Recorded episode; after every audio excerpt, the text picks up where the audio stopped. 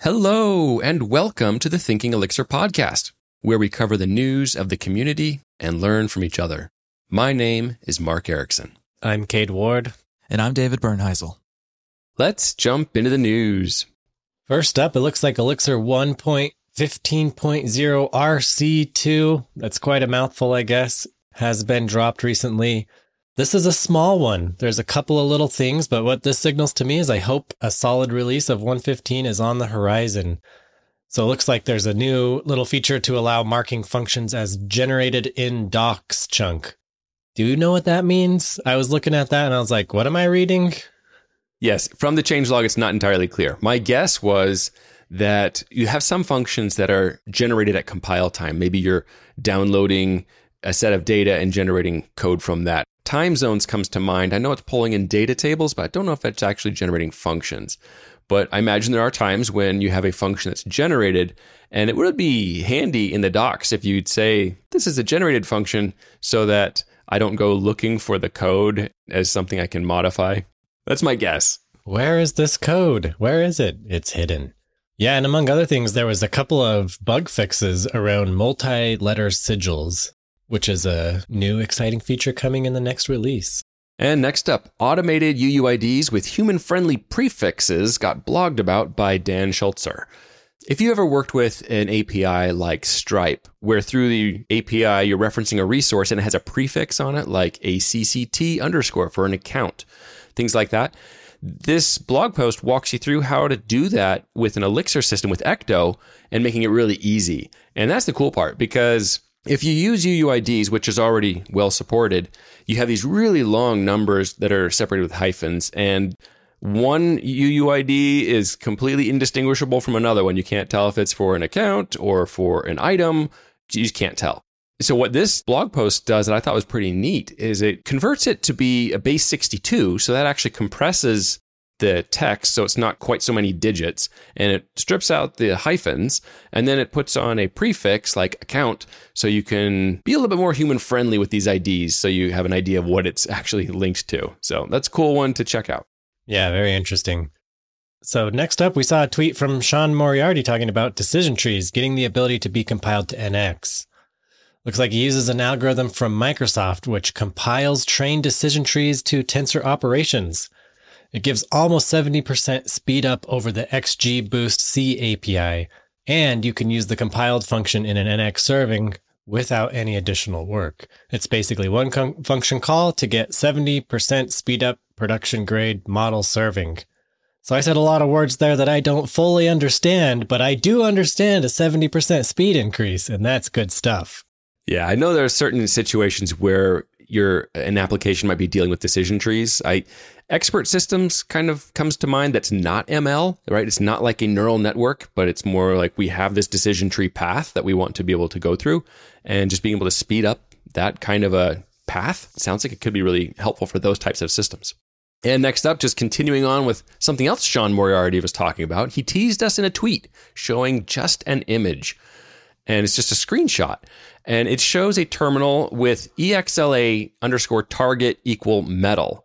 So it appears that there may be some early work going on making NX target the Apple Metal machine learning hardware in the M1 and M2 chips.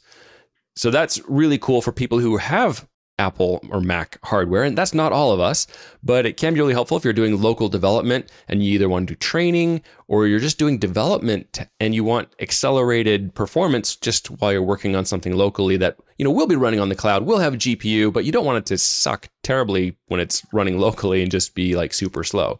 So that's really interesting very exciting because uh, I know a lot of the stuff I've been doing with ML has been locally. More access to GPU power is just better. My favorite part of that screenshot is that in the background he has an unregistered Sublime text window open. Just reminds me of the good old days. Next up, Phoenix Live View 019.2 and 019.1 have been released. Small little fixes. Mark says he never saw any of the problems that those had, but I sure did. And we kind of just sat around and waited for those fixes to come out before we could deploy 019. So it sounds like there were little problems with the way that JavaScript was targeting attributes in a certain way. And if you had a certain library, you just couldn't deploy this or you'd be dead in the water. So happy to see those fixed. Props to the team that maintains that and has been getting those fixes out quickly. And next up, I saw a blog post from Hauleth where he talked about how much memory is needed to run 1 million Erlang processes. And it's a really in depth breakdown on how this all works and his testing methodology and everything. And I just want to highlight the point that he gets to at the very end. If you just take unoptimized code, and you just want to see how much RAM is this going to take to do a million processes. The original code approach was a, almost four gigabytes of RAM to support and model that many processes. So then he did one pass, which the main improvement there was to the code, and that was changing it from using task async to spawn. So just taking out that other layer of abstraction, going more to the primitives of using spawn for the processes, and that dropped it down to 2.6 gigabytes which is a, a, significant improvement. But then he went further and optimized the beam using certain flags and things like setting a flag to use compressed ETS tables. And that brought it down to 0.93 gigabytes. So that's under one gigabyte. So like that is a big change. Now, most of us do not have systems where we're even dealing with anything close to that level of scale. And so four gigabytes of RAM really is not that bad. Like even if I took no attempt to optimize it, four gigabytes is pretty decent for a million concurrent processes. But you know, getting it down to like less than one, dang, that's sweet.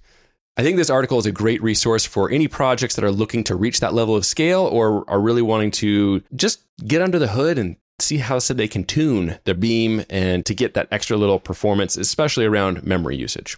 And next up, there's a new security library created by Michael Lubas, the man behind Paraxial.io, which aims to prevent remote code execution. This library is called Exploit Guard, and it looks pretty neat.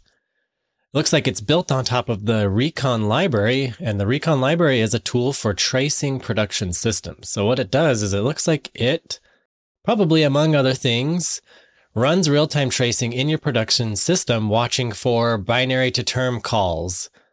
So there's plenty of use cases for this. I've used it myself, but what's not typical is when that actually creates a new function. So if it notices something that's deserializing through binary to term and creating a new function, you can actually configure it to either alert you about it or just simply kill that process and stop that potential new function from even being executed. So pretty cool stuff coming out of Paraxial. And next, Jose Valim has continued creating videos on Twitch.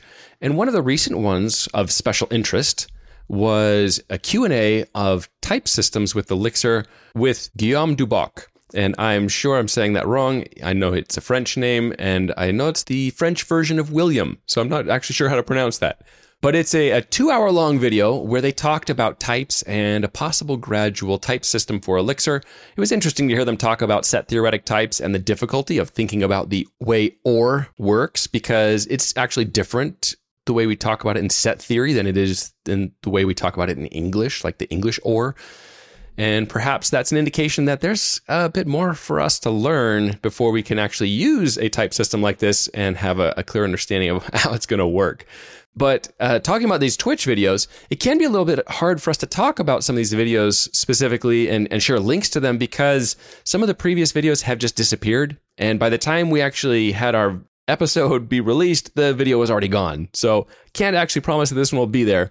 The video was recorded on June 8th, but that's okay because if you want to be in touch with these things, you want to follow these things, you can follow Jose on Twitter where he announces them or follow his Twitch account.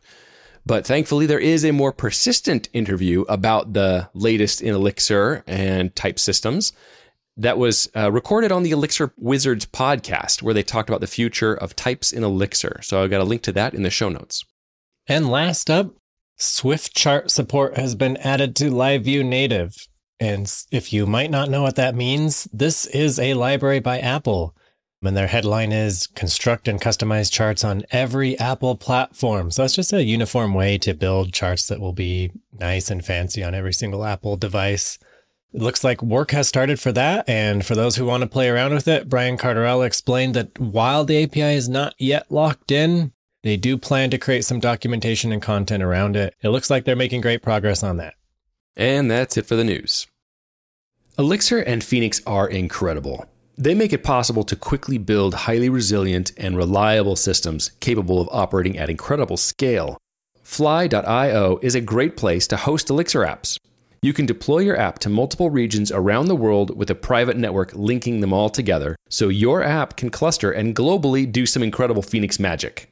Give your users a more responsive UI while writing less code and moving the app closer to your users without needing an ops team. Check out fly.io for your next Elixir app. Today, we're being joined by our special guest, Tim Gremore. Tim, welcome to the show. Yeah, thanks for having me. Appreciate the invitation. I've been looking forward to this conversation. I saw this tweet online that said, I heard from a contact this week that they switched from React to LiveView and drastically reduced their scaling challenges. And I had to reach out and learn more about this process and what that's like. So, of course, you know, we have to acknowledge that we are biased. We love working with LiveView. And that's one of the reasons I moved to LiveView is to get away from all the things in JavaScript that I I was using, you know, I had the spas, I had all of that, but I really liked the live view approach.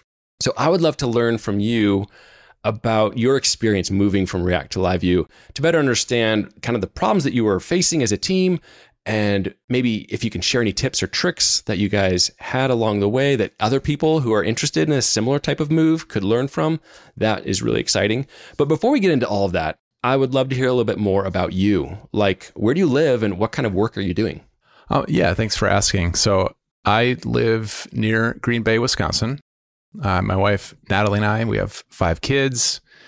Uh, we, a couple years ago, purchased an old family farmhouse and we've been renovating it and realizing that this is going to be a lifelong project. But it's a it's a good project to get outside and and uh, move my hands away from the the computer. So so enjoying that part of life right now and in addition to home life, we're involved in our local church and just a lot of kids' activities. So, and then in terms of work, uh, I've been with Headway for a few years. Headway is a team of about 40 designers and developers and product strategists. Currently, I've been working as part of a team that's designing and architecting and building a mobile application. The aim of the app is to unify communication amongst anyone who might be on a construction project. And so, challenges that we're solving right now are pretty well documented when it comes to communication apps, things like push notifications and real time data, activity feeds. Uh, there's just a high level of complexity in the app. It's been a really great opportunity to be challenged with that and also to look ahead to certain things that the Elixir community is is buzzing about around ML and AI and consider how those tools might help solve some of the problems that we've been encountering with this communication app. Prior to this project, uh, I've been a part of a number of teams. We've served outside of construction. We've done some work in supply chain, logistics, fintech, healthcare, quite a variety of industries. Well, I'd love to hear a little bit about your experience coming to Elixir. So, Headway, is that the name of the consultancy? Correct. Okay. And so I imagine as a consultancy, they probably didn't start with Elixir and they probably deal with a number of different technologies. So how did you end up coming into using Elixir at all? Yeah, so me me personally, around 2016, it's probably the case for a lot in the Elixir community, came from Ruby. And I came across it through mentions online, blog post, perhaps a podcast. And Rubyists, who I had learned from and, and appreciated their community contributions had started to explore Elixir and were speaking really highly of it. I was initially very intrigued and quite hooked. And at that point, looking for an opportunity to use it. And so from that point around 2016 until today, I've been able to apply Elixir to a number of different problems, but I'm still using Ruby, React, uh, Headway's working in the mobile space, as I mentioned prior.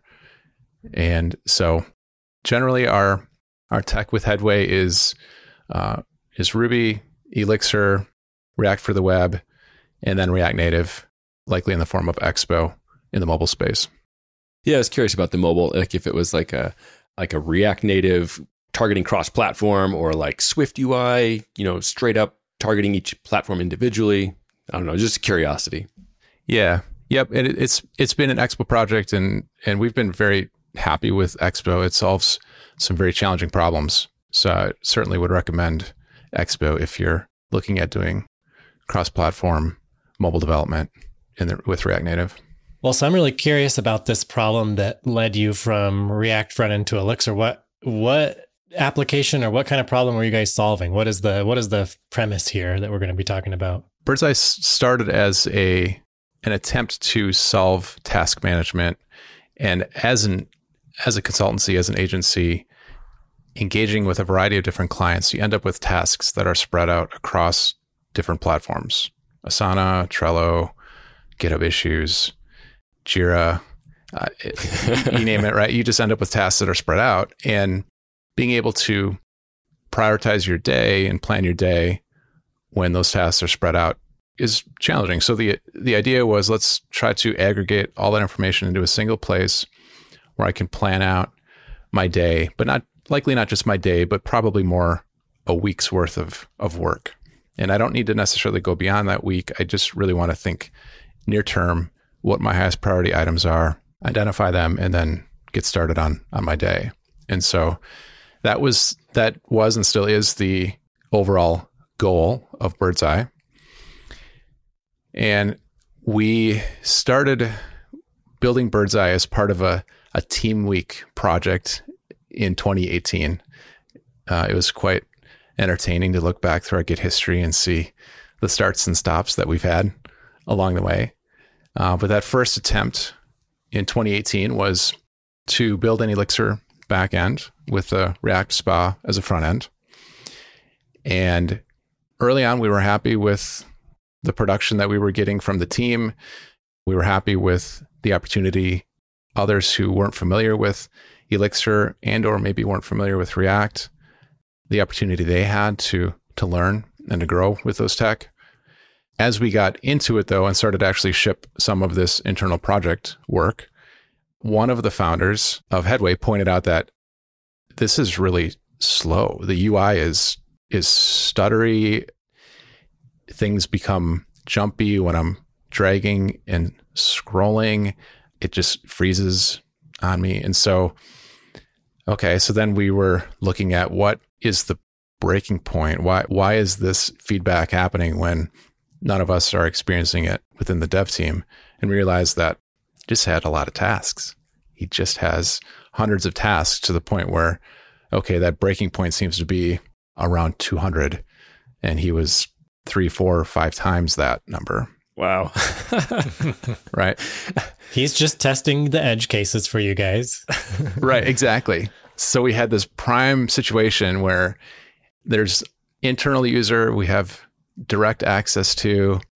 We can test, we can explore, we can investigate, and we'll get immediate feedback. It sounds like that the Birdseye application you said it started off as a team project kind of thing. It sounds like it's the kind of thing that you guys would want internally for yourselves because you know you've got designers and they want to use this system and you've got project managers or they want to do this and the developers want to use this but then you have clients on the outside of your company and they're doing their own thing and you want to be able to pull in the stuff that they want to assign to you there. But they use sticky notes. How do you integrate with that? Right exactly. So is, is is that where this came from? Is just like we're trying to solve our own problem?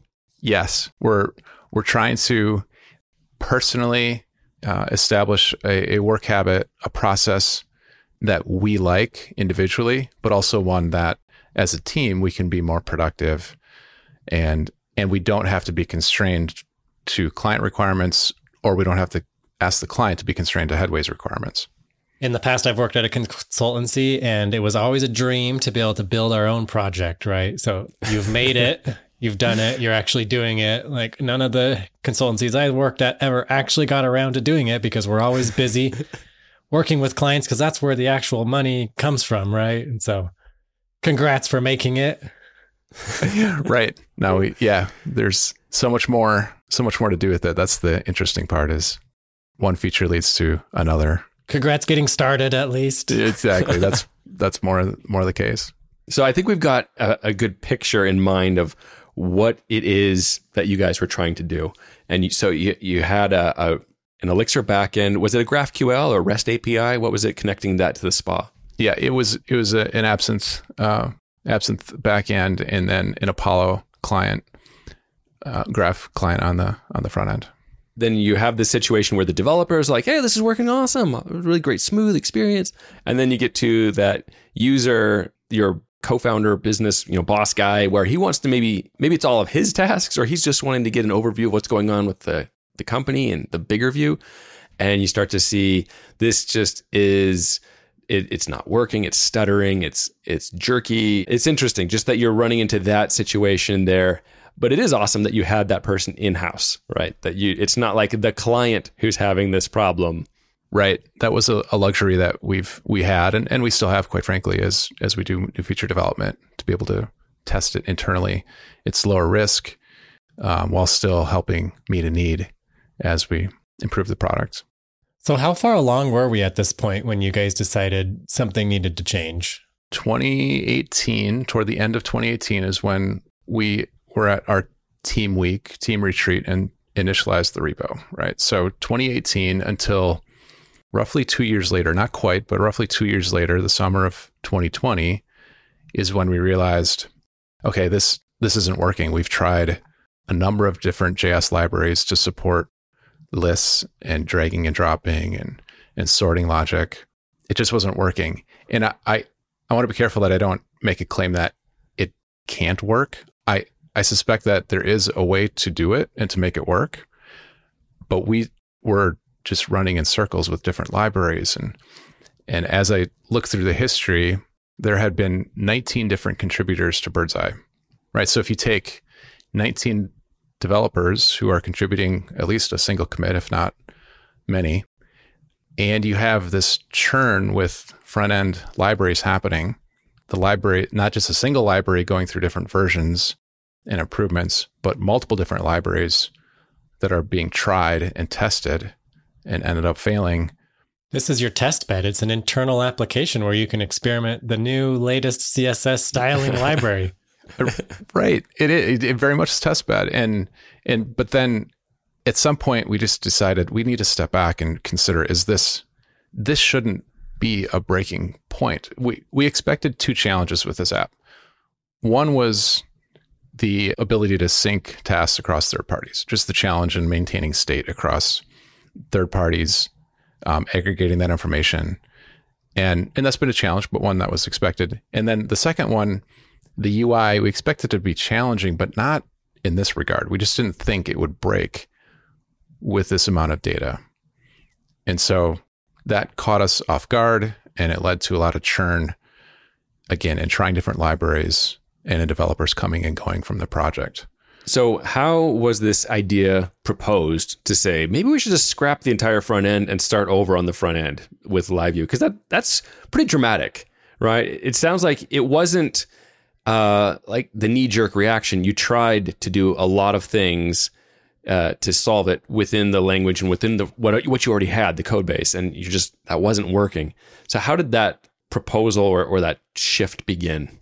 Yeah, so the the joke around the development team and around Headway is you need a rewrite. you need to start over. Right. Tongue in cheek, that's typically not the answer, but we do like to to joke about that. And so this was this actually was a rewrite that happened and it's it's stuck and it's proved to be successful. And the way that it came about was myself and a coworker we spiked on it. So we we didn't want to sync weeks. We wanted to sync maybe a couple days into can we validate that this is actually going to solve our problem for us? We've we're going to spend a couple days trying yet a different JS library. So let's just pause that cycle try something different and see if we can't verify it solves our problem.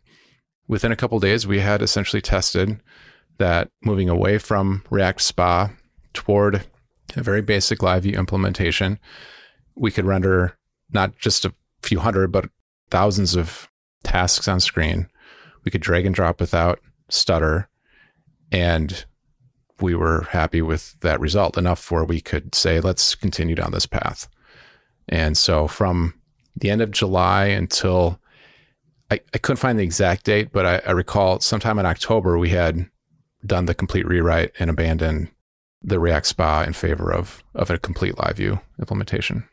Well, I'm curious what the team was feeling about this. Like, did the Did the front end people feel attacked like you had just replaced them? Was there cheering and rejoicing at the end? I, so I think there was generally there was hesitancy because the team, like I said, there had been 15 contributors, or rather 19 contributors to Birdseye, and I think there's a little bit of hesitancy. Like, is this just another thing we're trying to solve this long-lived problem? And if it could prove to be effective, the team was willing to see it because we hadn't solved the problem, right? And so there was a sense of relief that for some, I think that we had solved the problem finally. There was still a, a sense of uncertainty around, well, what does this mean? And there still is today around live view, React, or any live app architecture for that matter, if we're looking in the Rails space. What does this all mean? And thankfully, there's a place, I think we've likely all seen, there's a place for all of it. It's not, doesn't have to be a one size fits all solution to every single tech problem we solve. Um, but it's certainly good to have options that aren't so JavaScript heavy. So I guess I have two questions that this this makes me think about. Like one, you have your in-house user who had the hundreds of tasks. What was the user acceptance like? Just saying, you know, how is this experience? What does this feel like? It's very quick. Uh, the ability to ship something and have have a power user test this app after they had experienced the deficiencies of the prior implementation, it was a oh I can I can move my tasks around. I can interact with this without having to wait or see my browser freeze. And so there wasn't there wasn't pushback or hesitation at all. It was a sense of relief that oh we had solved this problem quite frankly. So then there was moments of well this happened so quick where's the verification? Where's that sense of feedback? Because I've now moved from waiting for confirmation in the form of the app catching up to my request to it just happened instantly. And that was a little jarring. It didn't work. It's fake. So you had you had to add in that timer, that sleep timer, like put a loader bar in there and like Right. Yeah, exactly. So once we got over that hump though, it was adopted. It was it was all all good. Um, and we were, as a development team, free to continue to move about the live view implementation. So it sounded like this initial live view effort started in 2020. Is that right? Correct. So that's all before Chris McCord and the new Phoenix Live View streams came out. So this was all just keeping these lists of data in memory. Is that right? Yeah. So exactly. It was it was fetching by day. So I might have hundreds of tasks. Um, I wasn't always rendering all of those tasks, but when when I did, that's when it would start to fall down. And so we we didn't have bottlenecks in our live view implementation when it came to memory or or fetching or writing any data. So I when when Chris McCord released uh, To Do Trek, I believe is the name of it. Uh, you know, instantly I'm interested in how did he solve this? How did he solve that? And and it's a fantastic reference app, combining uh, what he exhibits in that app with what we've learned in Birdseye and the uh, app task syncing that we've we've implemented. Uh, it would make for a very improved experience, even from where Birdseye is today. So you guys have not implemented streams in Birdseye? We haven't yet. Well, I'd be curious if, if when you do, if something changes or if it just feels the same. My expectation is that it's going to help clean up our code base. It's not necessarily going to improve the experience for the end user, not with what we see today, but it will certainly help make the app more maintainable. And, and maybe like back end resources drop by some percentage. You're not holding so much stuff in memory. Yeah, I would expect that too. Well, I'd love to talk a little bit more about the challenges that you may have encountered in in making this change.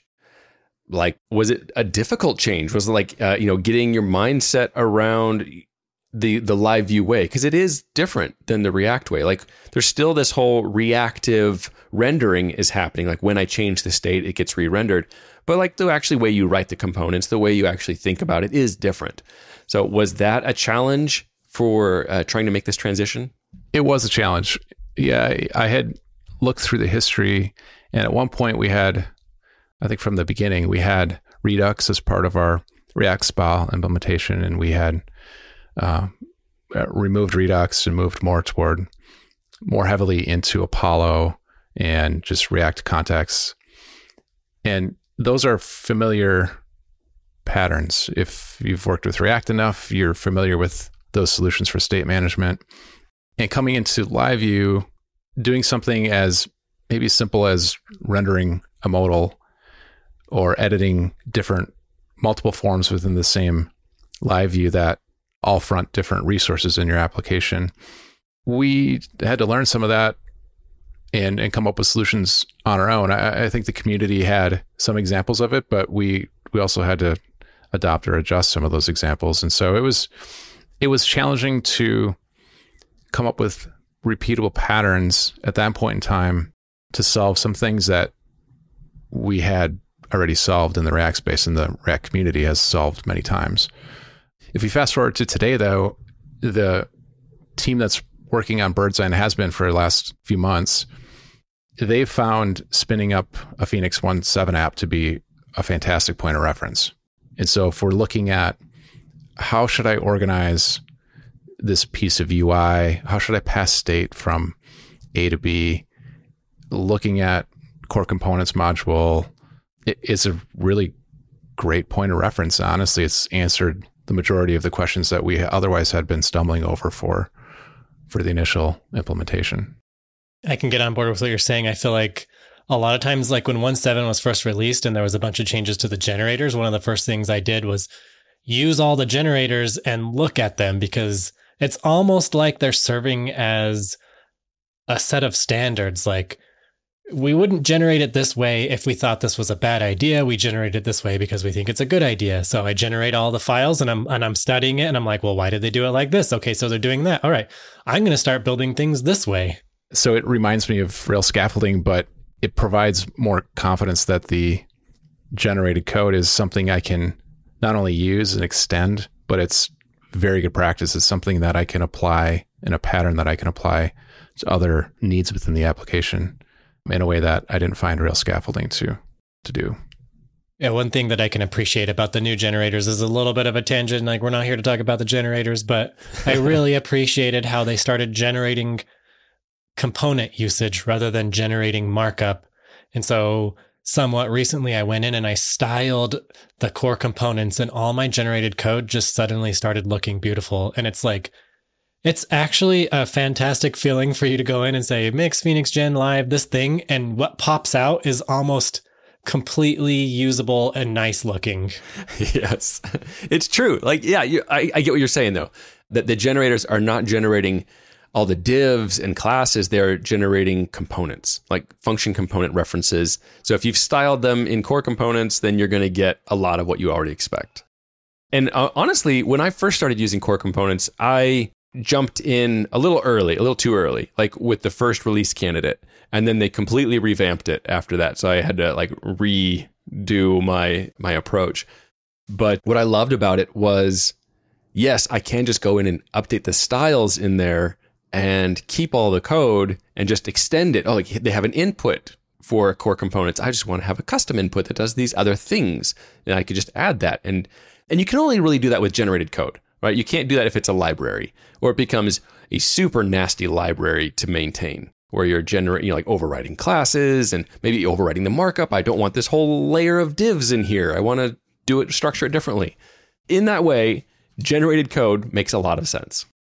Yes, I, I agree. I, in talking with the current Birdseye team, there's been three three developers who have been working on it for, like I said, a, a few months now, and two of them were completely new to Elixir, uh, completely new to it, and one new not only to Elixir but new to web as a platform. It was mobile Android developer is is his primary language, and so it's been interesting to see how how quickly they've adapted to some things, other things that have been a challenge to them in the Elixir space with the language itself, but also with Phoenix and with LiveView and the different patterns that are that are introduced. But Phoenix 1.7, they called out in talking with them last week how that has been a big help to them. They can look at generated code, just like we're saying. So it's been helpful to see not only experienced developers in Elixir benefit from that, but also somebody who's new come in and find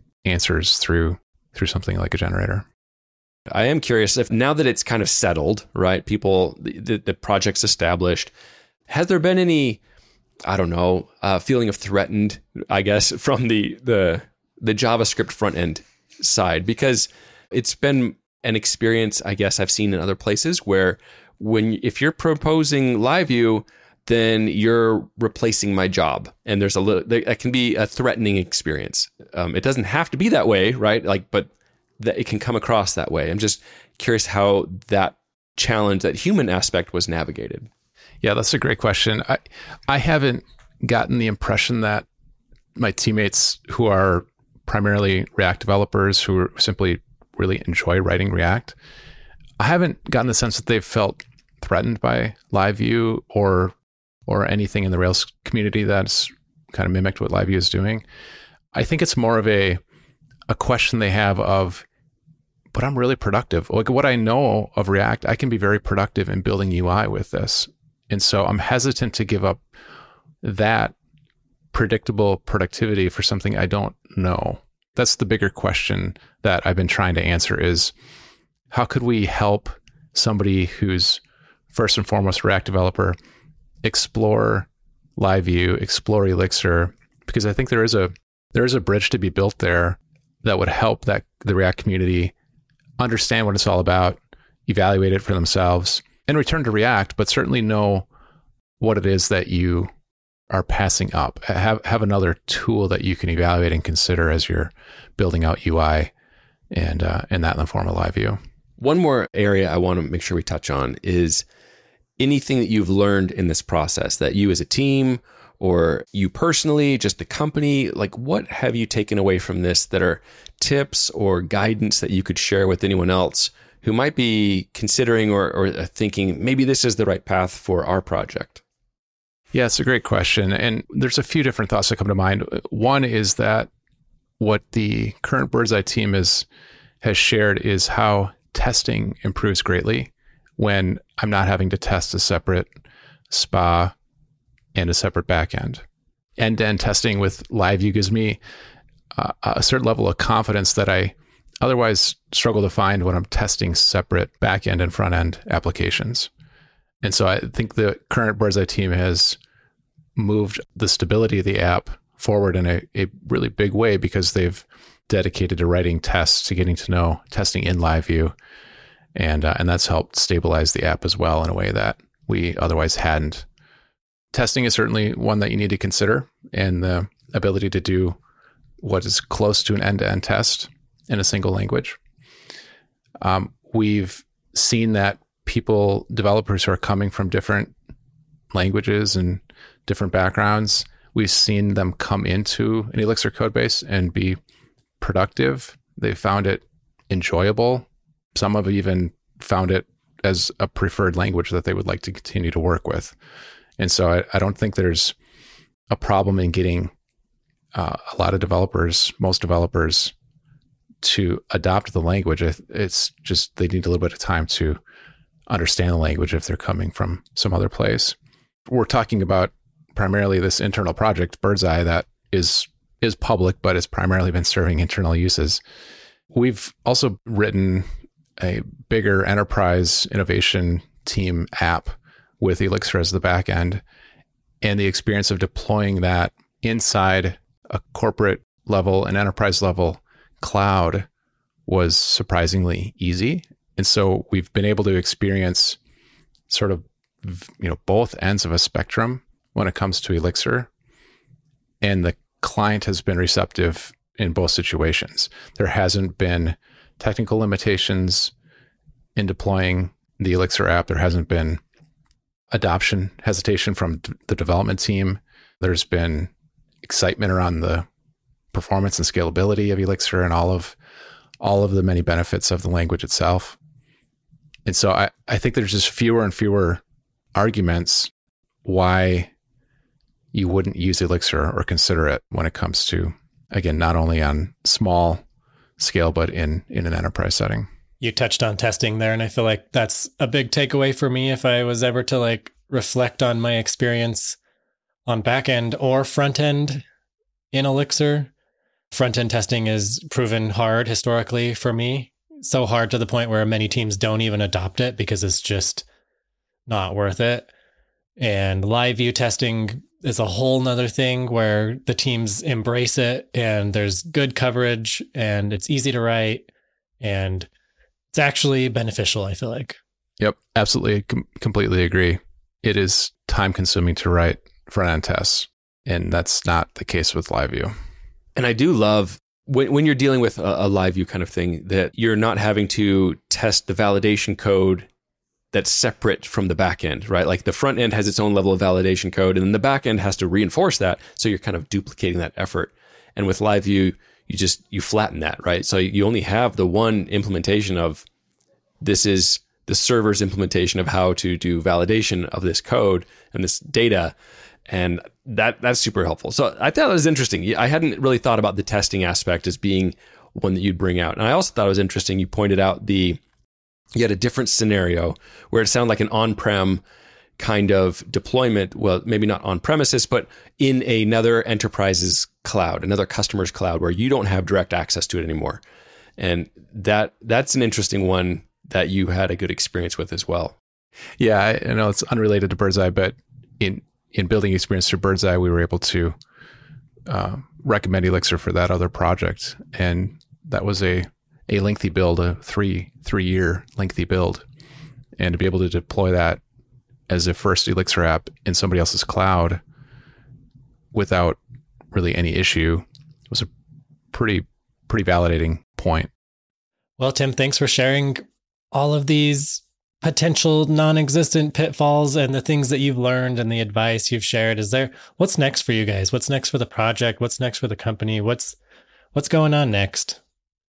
Yeah, so we Headway has been looking to lean more into Elixir. As shared, we've historically been more focused on Ruby, um, and certainly React will continue to play a role both in web and, and mobile. But we'd like to lean more into Elixir, and we're planning to launch a, a sub brand named Parallel in at some point this summer. That'll be very much focused on Elixir, and so our goal is to help help founders and product owners build complex systems, but do so in a way that's simple, in a way that other, honestly, other languages and frameworks don't. And so we're we're looking to help help uh, improve the startup environment through through Elixir as our tooling, and then we've ex- extracted uh, from Birdseye an, an Asana adapter, which is very specific. But working with Asana's API has been pretty challenging.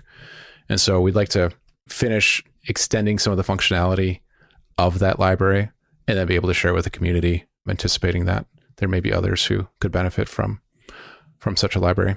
Nice. Very cool.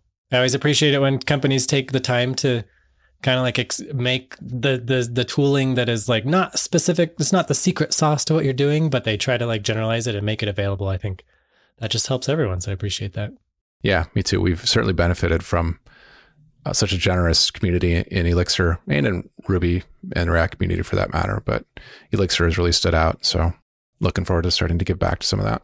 Well, Tim, if people want to follow you online or get in touch with you, maybe they have a question, they want some advice, I don't know. But if they want to follow you online or follow the project, where should they go to do that? Yeah, the be- best spot to find me would be on, on Twitter. You could find me at Tim Gremore on Twitter, or you can find me through headway.io and I'd be happy to converse about anything that you might be might be considering. New to Elixir, experienced in Elixir, product questions. Happy to find time and, and meet up. Awesome. Well, Tim, I've really enjoyed talking with you. What you guys have done is really neat. And you're not like trying to be flamboyant about it. You're not trying to be challenging and saying, you know, speaking down on some other technology, because that's not what it's about, right? It's about this is the right solution for us and our problem, and it solved our need. And hey, it might be helpful for other people too. Yep, that's well said. That's that's the hope. Well, I would love to hear in the future how that goes with your transition to streams and anything else that you do with the project. So, anyway, best of luck. And thank you so much for coming on and sharing your story with us. Yeah, it's my pleasure. It's been a joy talking with you both and look forward to communicating with you in the Elixir community. Well, unfortunately, that's all the time we have for today. Thank you for listening. We hope you'll join us next time on Thinking Elixir.